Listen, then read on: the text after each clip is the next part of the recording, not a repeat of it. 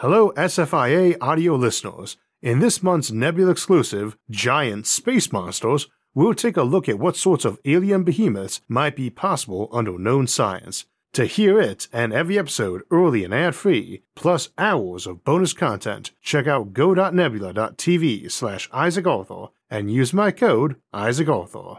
This episode is brought to you by Brilliant. I heard some scientists were surprised when they discovered a particle that moves faster than the speed of light. I guess they just didn't see it coming. We occasionally talk about what faster than light or F T L travel or communication might imply for exploring the universe, but mostly on this show, unlike virtually every science fiction setting, we take the stance that light speed is a hard limit, something you can't even reach with a spaceship, let alone exceed. Folks often ask me to discuss why this is the case or what it would mean if it weren't, and if we would do some episodes on it. In point of fact, we did. Our F T L series was one of our first on the show, and I rarely mention them because production-wise they were early episodes and show it, and folks have been asking for it to be replaced or expanded on for a long while now, and we'll go ahead and do that, but I thought we'd reopen the topic by discussing why it's problematic to reach or exceed light speed, and overviewing some of the suggested workarounds and what they require of reality. As an example, and one we'll get to in more detail later today, most versions of warp drives or wormholes require negative matter or negative energy to operate. That's baked into the math and theories for them, and we have no evidence for existence of such matter.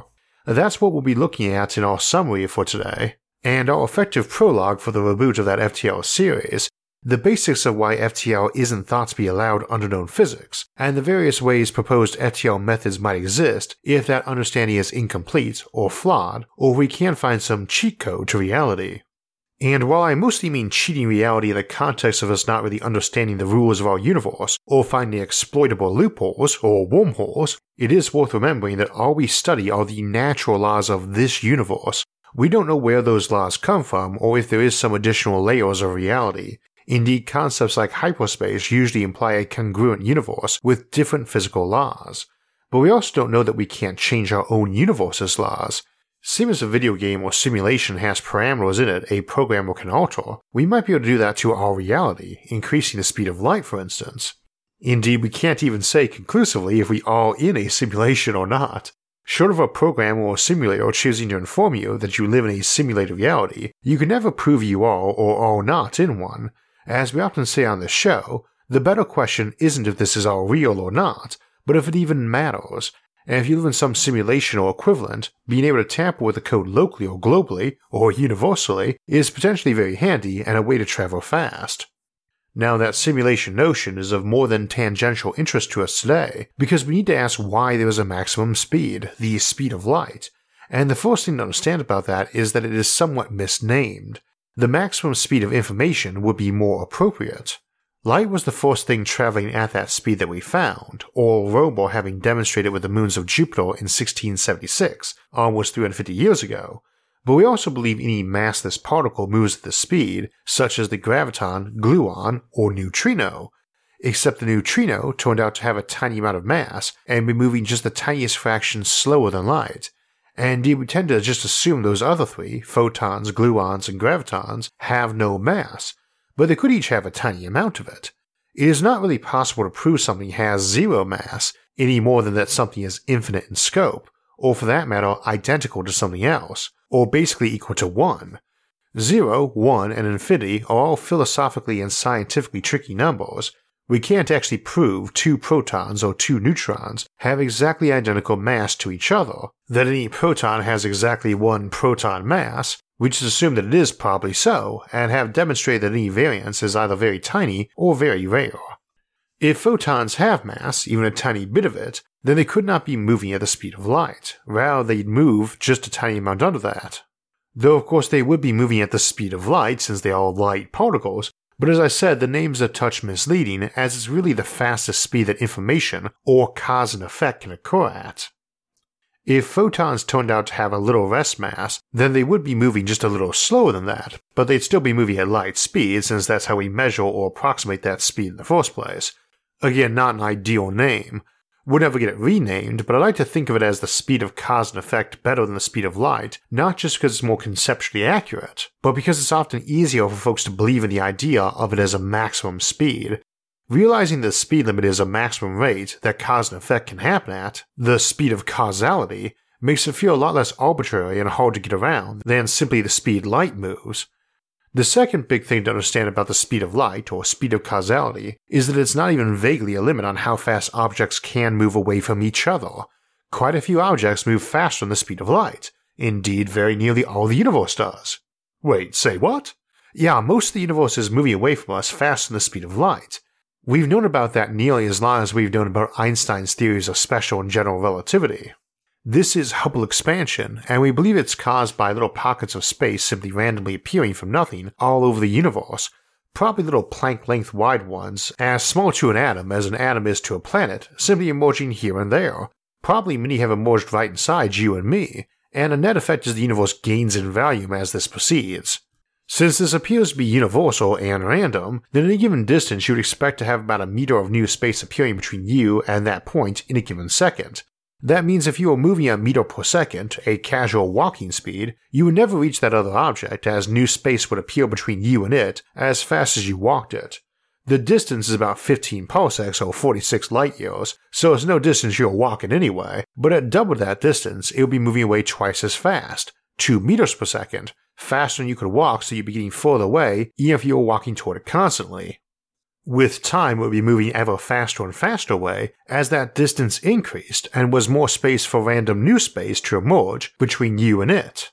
Well, the speed of light is three hundred million meters per second, so before you even get to fourteen billion light years from Earth, you've got objects moving away from us so fast that light leaving them or us can't cover that new distance as fast as being added. Light that left them or us a long while back when we were closing will arrive eventually, redshifted, but no signal sent by them today or us to them will ever get heard, and you'll never get a spaceship there because it can't travel at light speed or faster. As this space grows and expands, things currently only a billion light years away from us will get so far away and so fastly moving away that they will disappear from our observable universe and vice versa. Indeed, only maybe the twenty or thirty closest galaxies to us, out of many billions, will not eventually disappear this way, and most of the things we can see with our most powerful telescopes are already beyond this speed. No light emitted by them today will ever reach us again. Which in my experience is a statement that either infuriates or frustrates most folks. Didn't you just say the vast majority of the universe is moving away from us faster than light, and now you are saying nothing can move faster than light? That's nonsensical. And yes, it is, because it's an abridged statement really. Like I said, there's all sorts of objects that move faster than the speed of light. What can't move faster than that is cause and effect. Events can't transpire faster than that speed. Now you've probably seen Einstein's equations before, E equals mc squared plus the Lorentz equation and so on, and I could put those up on the screen, but I'm not very interested in discussing those today. Frankly, I'm not sure it's very helpful, especially for the topic of F T L, to show how math says you can't exceed light speed. The math says what it says, but it's describing a concept, and the concept there is that objects made of energy, be that pure mass energy or other types, experience time, and thus can experience cause and effect. Again, this is all about cause and effect. An object you look at that has all of its energy, from your perspective, invested as mass energy, which is to say a big rock sitting next to you, experiences the maximum passage of time. Alternatively, objects that are moving have some of their total energy involved in that motion, and as a result are experiencing less time, at least from your perspective. And of course they'd see time moving a bit slower for you if they are watching you while you moved apart. All energy an object has is only countable in the context of some other object, or relative to it. The energy object A has relative to object B. For the moment, don't worry about why this is the case, just absorb that energy comes in a lot of forms, and only what we call mass is really experiencing time. Potential energy, like what you have when high above something massive like our planet, also slows time, and thus time slows near black holes. Energy and time are inextricably linked, and indeed are complementary variables in quantum mechanics and the uncertainty principle, same as position and momentum are to each other. The more precisely you know something's position, the less precisely you can know its momentum, and so too, the more precisely you know how much energy something has, the less precise you can be about how much time is passing for it, and vice versa. This is at a more core and metaphysical level what is happening. Things cannot experience cause and effect with some other object without experiencing time, and the larger a portion of an object's energy relative to another object is in things other than mass, like energy of motion or gravity, the slower that passage of time or cause and effect between them is happening. Indeed, something with only non-mass energy, like a photon is believed to be, experiences no time whatsoever. That photon is less some spherical blob-like particle moving through space, and more like a very long line of energy stretched between two events, its creation at a given time and place, and its absorption or scattering at some later time and place. It itself has no internal action or events going on during this. It's a stretched packet of energy, potentially billions of light years long, and if you want to think of this as how redshift of light works, that long redshifted ones are particularly stretched out and weak, then that is a bit oversimplified but may be easier to conceptually understand. For everything with mass, then from any given observer, that object's total energy is going to be at most one hundred percent mass, or maximum time experience between you and it. Now in practice, even an object stationary to you, like the screen you are watching this episode on, has some other energies besides mass from your perspective. It has heat energy, the random motion of particles it's made of, and it's got some gravitational potential energy with you. You both pull on each other just a little bit, but for you and me and objects we interact with, these other energies generally make up far less than a percent of the total energy that object has relative to us. Key word there, relative to us, because its mass might be the same whether it's sitting next to me or moving away from me, but that motion takes energy, and it's not energy that object has relative to something glued to it, or in the eyes of a passing observer. Those energies though are slowing time in terms of you interacting with that object, and they can get to be very significant outside our daily lives here on Earth. Again, most objects in this universe are moving away from us and each other faster than light. So we can't experience any time with them at all, no cause and effect exchanges. Things moving very fast relative to us, like some spaceship flying by, or things with a lot of mass, like a star or a black hole, have so much non-mass energy relative to us that their cause and effect exchanges between us and them are much slower. Weird concept, but essentially mass is that thing which experiences time and interactions, and the bigger the ratio of it to other energies involved, the faster those interactions occur. Now an object with mass must always be able to experience some time, since no matter how fast it's going relative to you, it still has mass, and this is why you can never get to that maximum speed, or rather why you can never experience zero time passage, because no matter how much energy I dump into an object to move it faster, some portion of it is still going to be mass, and experience time, even if it's only one part in a million, what we call ultra-relativistic, and we do that ratio and more in laboratories for particles, where they are genuinely experiencing time millions of times slower than a nearby clock would read. Now why is this speed, this speed of light or speed of causality, three hundred million meters per second? We don't know. We don't know why the amount of gravitational force a kilogram of mass exerts at one meter's distance is sixty-seven piconewtons, not say one newton, and there may be universes where it's higher and there may be some way to alter the laws of reality to make it be one newton. There may be places where light speed is higher or lower, and maybe we can change that speed of causality, or change how much force a kilogram of matter exerts gravitationally, but this is the kind of change we're talking about when we talk about getting around light speed. It's not a wall to punch through, it's a barrier the way two plus two equals four and making equal five requires breaking some barrier. It's not some speed limit for matter or energy in that sort of sense, just phrasing it that way predisposes us to view it as some barrier to break. Folks don't really sit around and debate whether or not we can make a kilogram of matter make more gravity or less, but it's the same sort of fundamental reality change. This is the critical notion though. We don't care about equations beyond them letting us figure out the specific rates things are going at. What we care about is that things going on, genuine events involving cause and effect, can only occur at certain rates. Some galaxy flying away from us at twice light speed is no longer interacting with us, there is no cause and effect possible between us. So too, we can make objects move faster than light, they just cannot be capable of relaying information or causing and affecting things faster than light speed. We've got two easy examples. I can take a very powerful laser pointer and point it at Mars, several light minutes away, and the beam will arrive there several light minutes later. I can now whip that beam around very quickly so that it moved over the surface of Mars faster than light, but that dot of light won't actually move to reflect me swirling around in my hand until several minutes later, and if I use that dot to write a letter or a high-powered version to carve my name into Mars' surface, I'm conveying information but it still won't happen there for several minutes.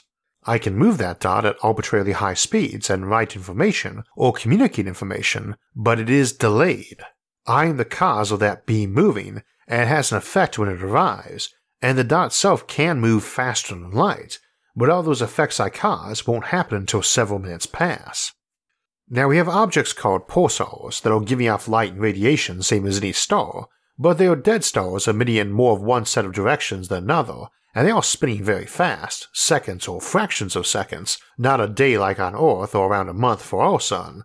So this caused a strobing effect akin to if you spun a flashlight on a table and looked at the wall as the beam went by. This happens with pulsars on nebulae, giant gas clouds often neopulsars, and it would be another example of a superluminal effect, as the beam is whipping through that nebula in a circle maybe once a second, while that cloud of gas it's illuminating might be a light year away. It's faster than light, but no cause and effect is occurring faster than light. You can do this exact same effect with something emitting shadows rather than a light beam too, and unlike light beams with a continuous beam of energy packets, a shadow is composed of nothing at all, but it is still an object. Or is it? It contains no matter or energy after all.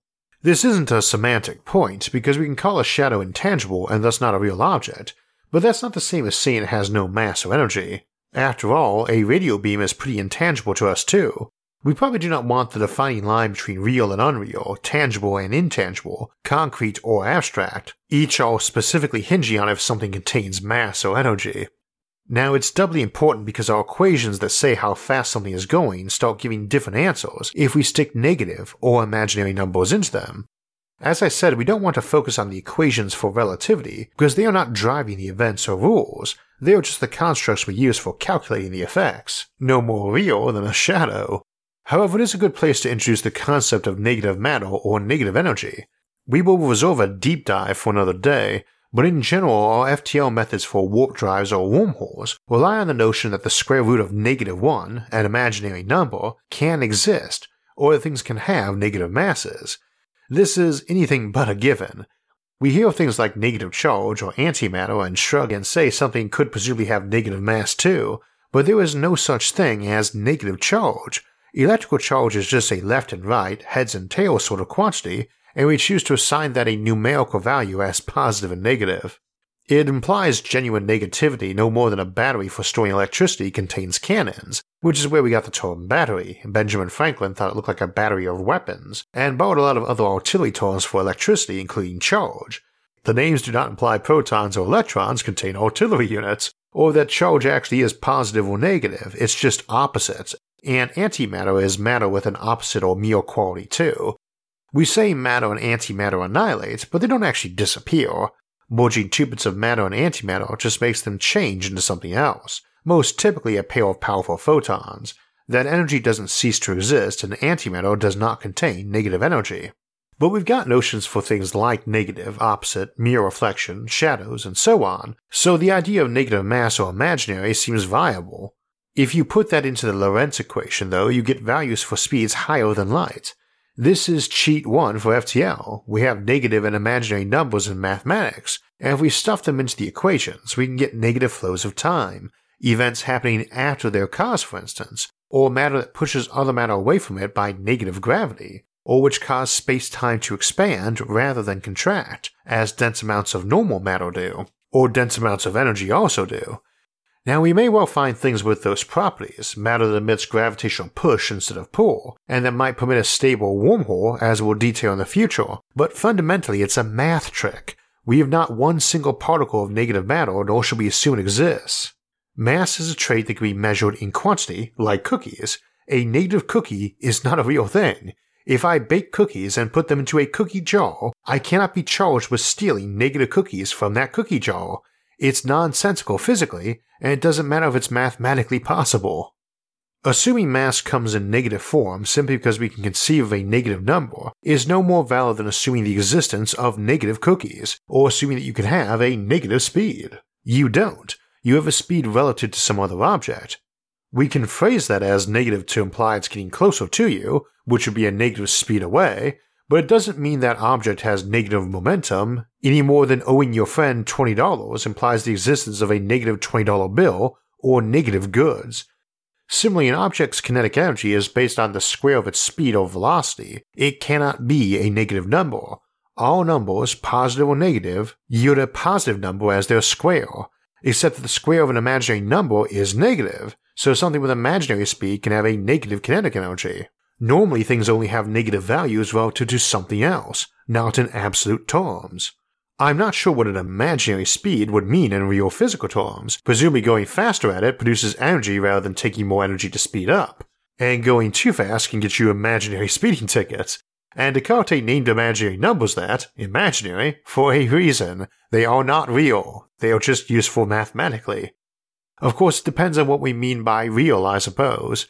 We shouldn't assume that stuffing numbers into an equation can have a real-world result, like violating light speed by using imaginary speed or negative masses, but real is discussing our known universe. There could be universes where you do have mass that pushes other mass away, rather than attracting it, or where pushing on something makes it fly towards you, not away. You could have universes with no mass or energy in favor of some other thing. We could also have these in our universe and just not know of it yet. Anyway, that's the basic notion of a warp drive, though there are many flavors. You can crunch space-time down with a lot of mass or energy in one spot, and a negative version of that should do the reverse, expand space-time. If you can crunch space-time down ahead of you, while expanding it behind you, this offers a way to move an object in a given direction and one that's not using classic motion and energy in a way that's constrained by relativity. No violation of cause and effect here, any more than faster than light expansion between distant galaxies causes it.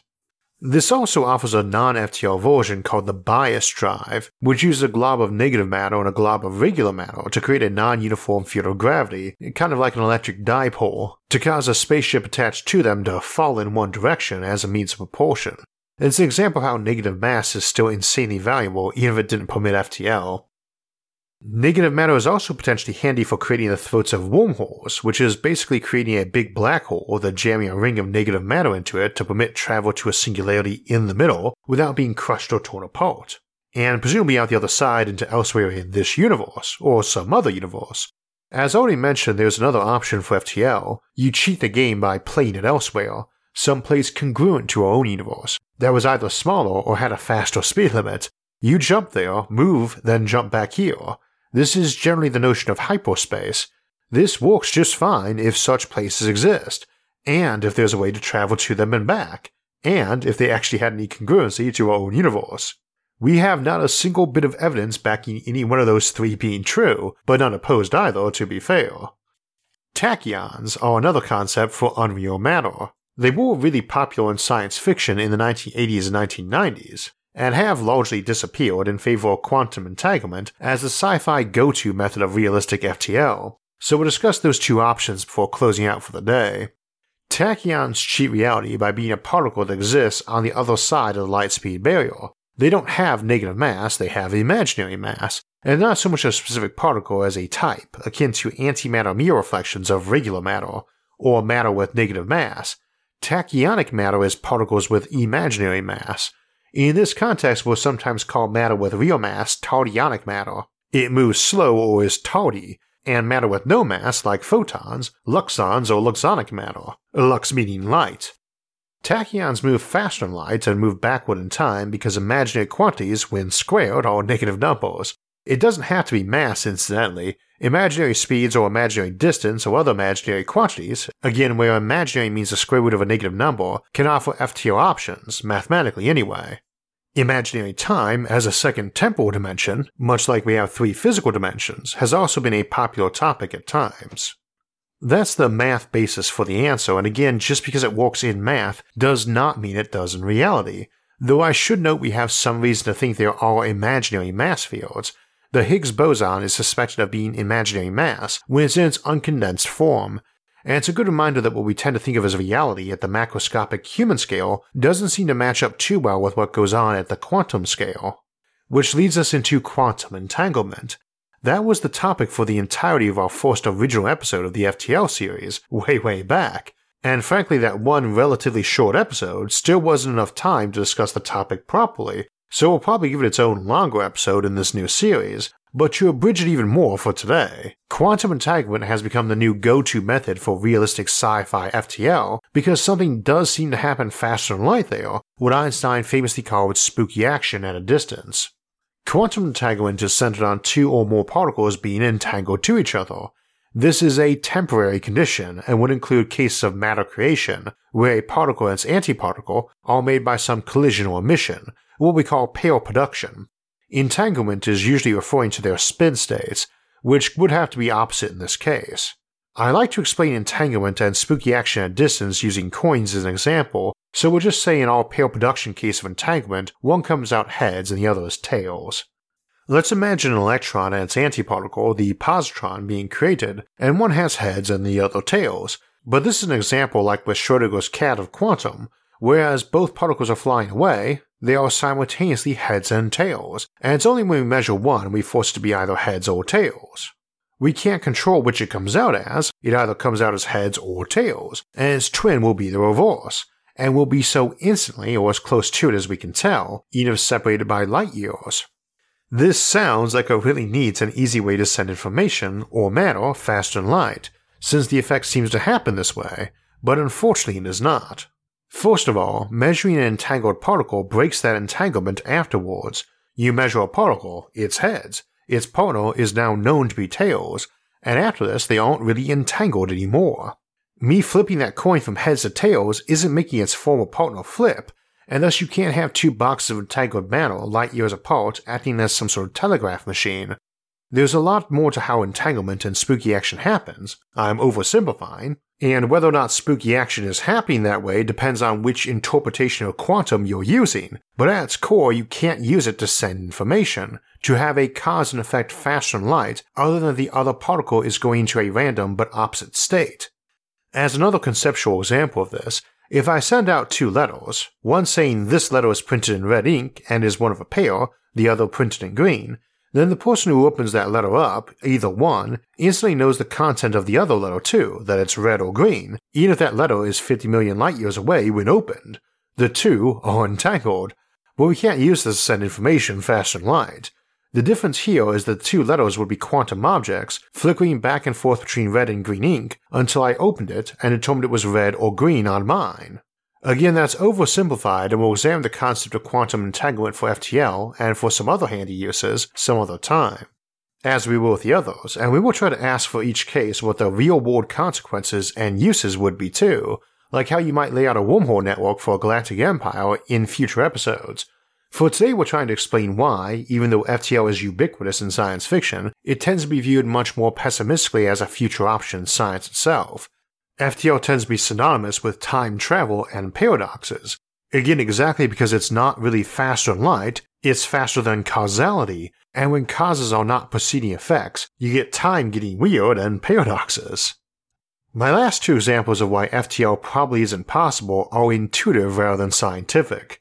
First, for time travel, think of all the time travel episodes, shows, films, and books you've encountered, and how full of handwaves and plot holes they tend to be when you ponder them.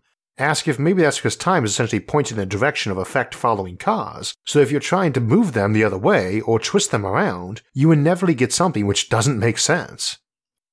On the F T L front alone, I appeal to the Fermi Paradox, our big question of where all the aliens are in this huge and ancient universe.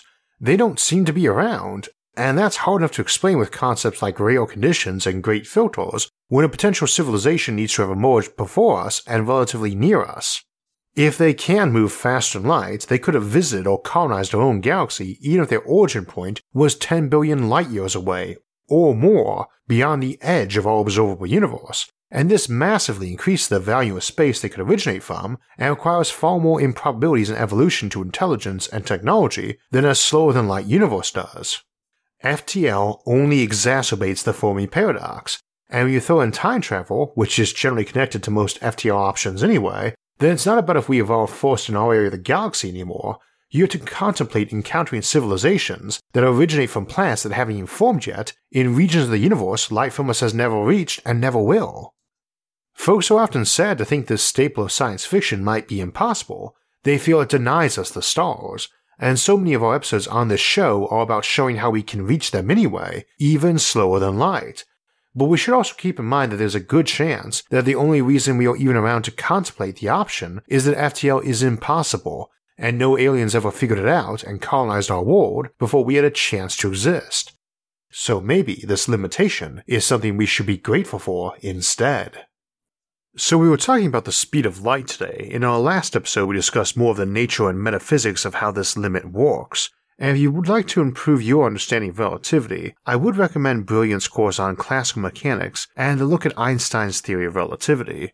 I remember when I first started studying special relativity in college and how counterintuitive it all was to me back then, so I can tell you firsthand that yes, it does eventually make sense once you work with it, and that the best way to achieve that understanding is hands-on problem solving with it. Our longtime show sponsor Brilliant is a website and app built off this very principle. You learn best while doing and solving in real time, not by long lectures or memorizing formulas and facts.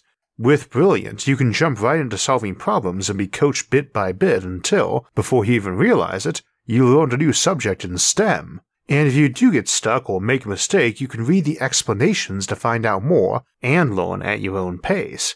Brilliant has something for everybody, whether you want to start the basics of math, science, and computer science, or try any of their many excellent daily challenges, which combined with a cup of coffee is one of my favorite ways to get my brain jump-started for the day. If you'd like to join me and a community of eight million learners and educators today, click the link in the episode description below or visit brilliant dot org slash Isaac Arthur. So that will wrap us up for today, but we're only getting started for July, with four more Thursdays to go.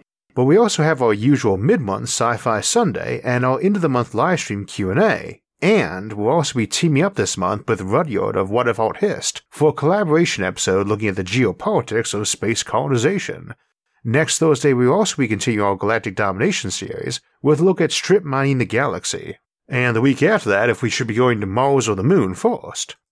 If you want to know us when those and other episodes come out, make sure to subscribe to the channel, and if you'd like to help support future episodes, you can donate to us on Patreon or on our website, Isaac Arthur dot net, which I'll link in the episode description below, along with all of our various social media forums where you can get updates and chat with others about the concepts in the episodes and many other futuristic ideas. You can also follow us on iTunes, SoundCloud, or Spotify to get our audio-only versions of the show. Until next time, thanks for watching, and have a great week.